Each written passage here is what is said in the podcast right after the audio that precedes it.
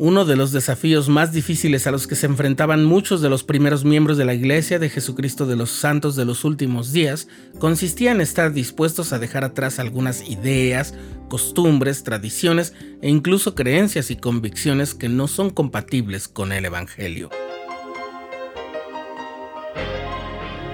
Estás escuchando el programa diario, presentado por el canal de los santos de la Iglesia de Jesucristo de los Santos de los Últimos Días.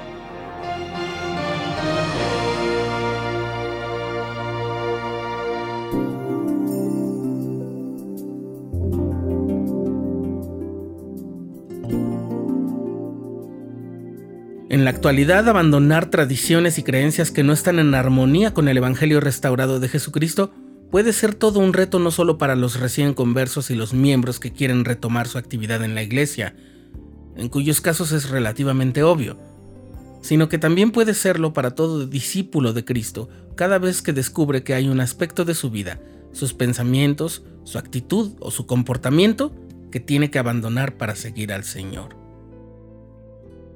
En 1831, un próspero granjero que vivía cerca de Kirtland de nombre Leman Copley se unió a la iglesia. Había sido miembro de la Sociedad Unida de Creyentes en la Segunda Aparición de Cristo, también conocidos como los Tembladores, ya que su adoración incluía una forma eufórica de bailar como sacudiéndose. Algunas de sus creencias eran que ya se había efectuado la segunda venida de Cristo y que se había aparecido en forma de mujer, Ann Lee, que era una de sus primeras líderes. Ellos no consideraban esencial el bautismo en el agua, rechazaban el matrimonio y creían en una vida dedicada al celibato total. Algunos tembladores también prohibían incluso comer carne. Estos tembladores habían fundado un poblado llamado North Union, que se hallaba a unos 25 kilómetros de Kirtland, donde estaba uno de los grupos más nutridos de santos de los últimos días, y ambos grupos convivían en armonía y compartían algunas creencias, como la de que había ocurrido una gran apostasía y la necesidad de la revelación y el albedrío. Pero como se puede ver, también tenían diferencias evidentes en otras doctrinas esenciales. A pesar de haber estado con los tembladores, Leman Copley no dejó de estar casado. Entonces conoció la Iglesia de Jesucristo de los Santos de los Últimos Días y se unió a ella, y pronto hizo manifiesto su entusiasmo por llevar el Evangelio a sus amigos, precisamente los tembladores. Sin embargo, al igual que el resto de los primeros conversos, Copley trajo consigo tradiciones y actitudes adquiridas de su experiencia religiosa anterior que le resultaba difícil abandonar. Tras hablar con él, José Smith, el profeta, dijo que si bien Copley era sincero de corazón, todavía conservaba la idea de que los tembladores estaban en lo correcto en algunos detalles de su fe, y acudió al Señor por guía sobre los tembladores. Era mayo de 1931 y el Señor respondió con la revelación que se encuentra en la sección 49 de Doctrina y Convenios, que dice esto sobre los tembladores.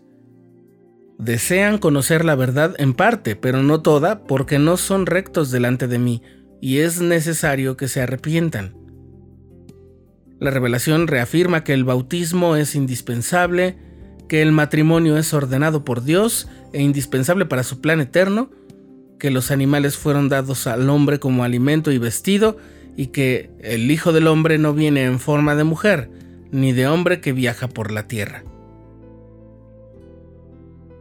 Los hermanos Leman Copley, Sidney Rigdon y Parley P. Pratt llevaron una copia de la revelación a la comunidad de los tembladores, cuyo líder tenía una relación amable y cordial con los élderes de la iglesia, y permitió que la revelación fuera presentada ante sus seguidores, pero todos terminaron por rechazarla y la relación entre los élderes y aquel líder resultó dañada. Después de este esfuerzo misional entre los tembladores, Leman Copley comenzó a titubear en su devoción a la iglesia restaurada y finalmente la abandonó en 1838. Al convertirnos al evangelio es necesario soltar algunos hábitos e ideas que teníamos anteriormente. Con frecuencia ocurre que algunos miembros aceptan algunas enseñanzas o normas del evangelio, pero no todas, y se niegan a abandonar actitudes que les impiden recibir todas las bendiciones que el Evangelio ofrece.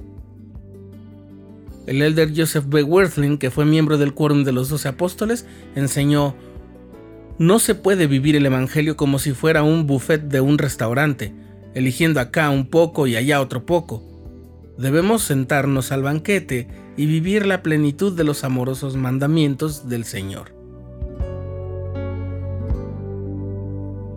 Siempre es bueno reflexionar qué prácticas o ideas podemos abandonar, pues quizás no nos hemos dado cuenta aún de cómo con ellas hemos levantado obstáculos que nos impiden el acceso a la totalidad de las bendiciones que el Señor busca derramar sobre nosotros por medio de su Evangelio restaurado.